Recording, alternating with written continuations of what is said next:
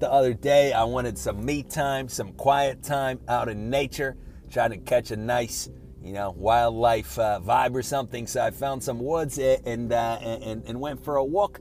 And I turned onto a trail, and there was some lady walking uh, not too far ahead of me. So what I did was I slowed down and I stopped for a little bit and I waited until she got way ahead of me. Why? The reason is that even though from my own perspective, I as far as I know myself, I don't take myself to be a threat to people walking in the woods. I know that from somebody else's perspective, in this case from the lady's perspective, if she looked back and saw me, then she wouldn't see me, right? meaning my uh, you know ethical standards, uh, my mind, any any of that kind of stuff. She would just see a body. She would just see a, a, a body of an unknown uh, male walking behind her, and of course, it, very tragically, we live in a world where that is not the a guarantee of a, of a good thing for, for the person, for, for a woman walking by herself in the woods. So consequently, I accommodated her point of view and made her feel comfortable by waiting till she was way, way, way ahead. So, what can we learn from something like this? We see that uh, it's a it's a leap of logic and thought to understand that other people do not see us. We assume automatically that other uh, uh, that, that people see our own self, meaning again our mind, how we feel about ourselves, our morals, our past, our what we want to do, what we don't want to do. So we walk into uh, uh, uh, somewhere, into a public space, and we think all eyes on me, right? People are seeing me. We, we have to do some public speaking, is a huge fear, right? And uh, we think a person is seeing me. They're gonna judge me. A little bit, maybe more so, if we spill the contents uh, of our own mind, especially without a, a speech. Uh, what is it called? The speech isn't pre-written, but nonetheless, the person would, uh, would just be hearing the, the words as we say them and not anything beyond that in, in our body language and all of that. Uh, we, um, uh, we, we're speaking with another person. It could just be with a customer service representative on the phone, and immediately we think this person sees me. So right away, I can yell at this person because he or she knows that I have a problem. So what, what did you do? Why did you mess up? All right, this is somebody people that have worked in customer service report that as a common experience. Uh, we, uh, you know, we, we meet a, again a stranger, whether we get into a taxi cab or we're checking out at the grocery store or we uh, or anything like that, any kind of inter- random interaction on the street, and we think again the person is dealing with myself uh, and, and, and myself alone. So we see, obviously, is that true? No. Uh, we see you. We, we can't really say we you or I see only other people's bodies. We don't see other minds. We don't see other emotions. We don't see other ethical standards. We don't see other degrees of intellectual development and impulse control and wisdom and humanity and love for others. We don't see any of that. We see only other bodies, other sacks of uh, meat covered with skin, uh, hopefully, right? Um, and uh, that's all that we see. And obviously, that's what everybody else sees concerning our own self. So when we understand that, we are really freed up because we know really we're invisible. We can be in front of thousands of people. We can be a celebrity performing a song or giving a speech in front of a whole country, for example, in front of millions, hundreds of millions, billions of people, even maybe something like uh, half, the halftime show at the Super Bowl, depending on how many people watch a, a given year. And yet, nobody sees us at all. People just see a body. We have a private life. We have a, a, a or in itself existence that exists for us and us alone. And nobody else can know of it unless we share bits and pieces of it with them, and, and then only to the extent that they can, uh, can step into our shoes and can understand where we're coming from. But uh, because we don't understand this frequently, and this does take some explaining and it takes some practice, we, uh, we uh, like we said, we assume that other people do see us instead of merely their bodies, and consequently, that opens up the door to plenty of misunderstandings. So, for example, we can easily get offended. So, here I could have, knowing that I, I don't take myself to be a, a threat to uh, uh, people walking in the woods, I could have sped up or just walked at a regular pace, and, and I could have come up behind this woman, and she would look back and very likely she would get a little bit disturbed. Uh, uh, this this big mean looking dude walking right behind her, so she would speed up. And then if I have the wrong frame of mind, I might say, wait a second, I'm a good guy. Why is she speeding up on me again? So I'd say, excuse me, ma'am, Why are you speeding up on me like that?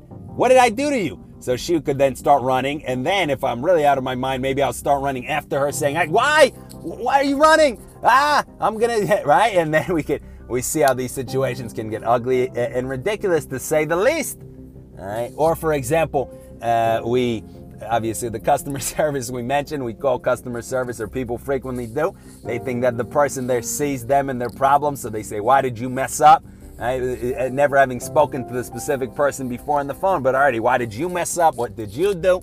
So forth and so on. Uh, and uh, or for example, we uh, we speak with a with a stranger, and right away we begin to kind of, as it said, wear our heart on our sleeves. We uh, we project our emotions, we project our insecurities because we think the person is seeing us and is judging us, and, as opposed to merely our body. So again, by thinking repeatedly about this, we can attain a much higher degree of objectivity and sanity and understanding that nobody sees us. We are completely invisible. And further s- along these lines, it, it, nobody cares about us except the people that do care about us. So we see if we take that to the extreme, there's people that lose their marbles and say that I'm being tracked. I'm being, I see some people are for some specific purpose, whether it's they, they're criminals, so the law enforcement is tracking them, but th- those that have no reason to think that. They say we see these people on the street, right? Somebody put a chip in me, somebody's tracking me, somebody. So this comes from that it, it, it, delusion, right? We are the center of our own existence. When we don't realize, grant anybody else reality, when we don't think about how other people see us, this is the by proxy kind of default understanding. Everybody's watching what I do on the internet. Let me put on 10 different, uh, you know, blocks on, on my internet uh, thing so that nobody can see what I'm doing. Everybody's tracking my phone. Ooh, it's so important that I, uh, even though I'm not a, you know, in the CIA, I'm not a politician, but I still need a, a special thing on my phone so nobody tracks my conversations because everybody's interested in them, right? Everybody is uh, watching where, where I live, right? Little kids think uh, uh, uh they're scared of, uh, of thieves, for example, right? So they're thinking or, or they're scared that somebody's going to come to their house. So in their mind, my house is, is the center of existence. Every thief that there is is thinking about my house and is waiting to, to, to, to get to it and is going to get to it more than uh, he or she would uh, at a kind of according to the uh, rules of probability. It's how a little kid thinks, and that's unfortunately how many adults think. We think everybody's looking at my house or thinking about my house or where I live or my car. I'm driving down the road. Everybody's thinking about my car, and it could be if we have a very nice car. Everybody's looking at me whenever I walk into the room. Again, it could be if we have objective grounds to think that, like we're very, very tall or very, very attractive or not attractive or very large. So it could be. But there has to be rational grounds for that. But it, we're saying it's not usually rational. It's it, it's simply from that uh, that delusion of, uh, of not uh, considering other people's point of view. So consequently, uh, we can also uh, definitely do a big favor to ourselves to understand that nobody, it, it, people are not by proxy aware of our existence whatsoever. There are billions and billions of people in the world th- th- their relationship to us is our relationship to them. Think of how how does a quote unquote random person, let's say you are in China, how does a random person in Australia relate to you? As no in no way at all, other than being part of the concept of humanity. So the same, it stands to reason that you, the person in China, relate to the person in Australia in the same way. You don't exist for that person at all, except as a concept of maybe somebody in China or as a member of humanity or something like this. So it's the same thing. We don't exist to anybody uh, uh, at all except to whom we do exist. And even to those people, we are invisible. They see only our body and they only understand us to the extent that we've taken uh, the time to explain ourselves and our motives and our frame of mind and our likes and dislikes and all of this. That's the reality, right? So we, uh, you see, it's a little counterintuitive because to ourselves we are the center of the universe. To ourselves we are everything that there is. Everybody cares about me. Everybody uh, uh, favors me or disfavors me. Everybody's looking at me or not looking at me. Everybody, right? It's another thing that maybe teenagers express. Nobody cares about me. It's not that nobody cares about us. Nobody is a, it's not even that nobody knows that we exist. It's that, again, how, what's our relationship to some uh, person picked out of a hat out of 7 billion? That's, that's our, other people's relationship to us. It's not that they don't care, they don't, we don't exist at all. Not even that we don't exist. You get the point, right? So thinking about this should, should clarify our thought.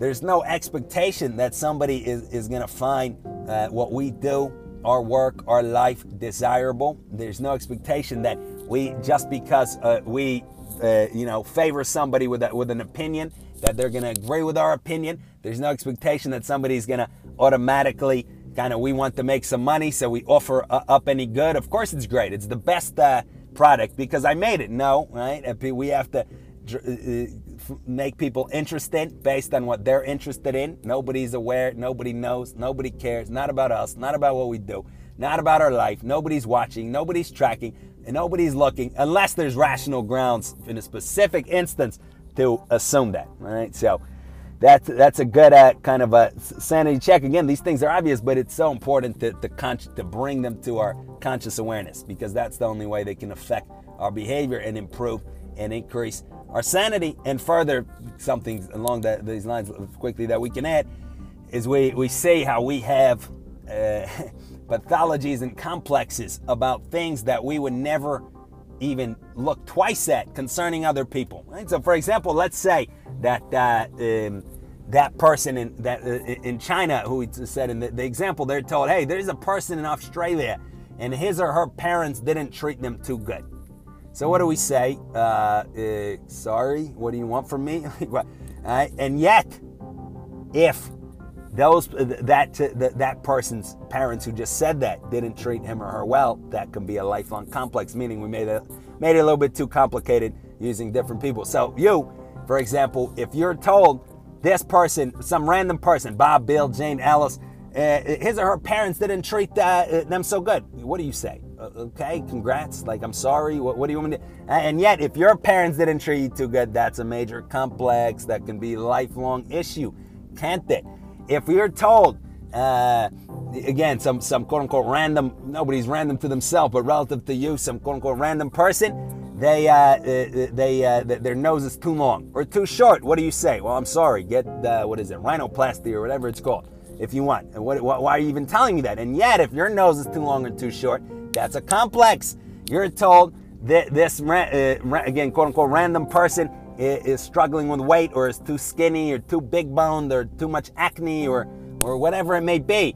Uh, what, what, else is there? The dandruff in the hair, um, oily skin, uh, all kinds of cosmetic issues, whatever it may be. Uh, what do you say? You say, Why are you telling me this? I don't care. It doesn't matter at all. And yet, if you have any of these issues, even a little bit, it can be a huge, all consuming thing, an obsession, even. So we see that because of our lack of objectivity, our lack of rational, reality based thinking, we blow everything out of proportion and literally make mountains out of molehills, as it said.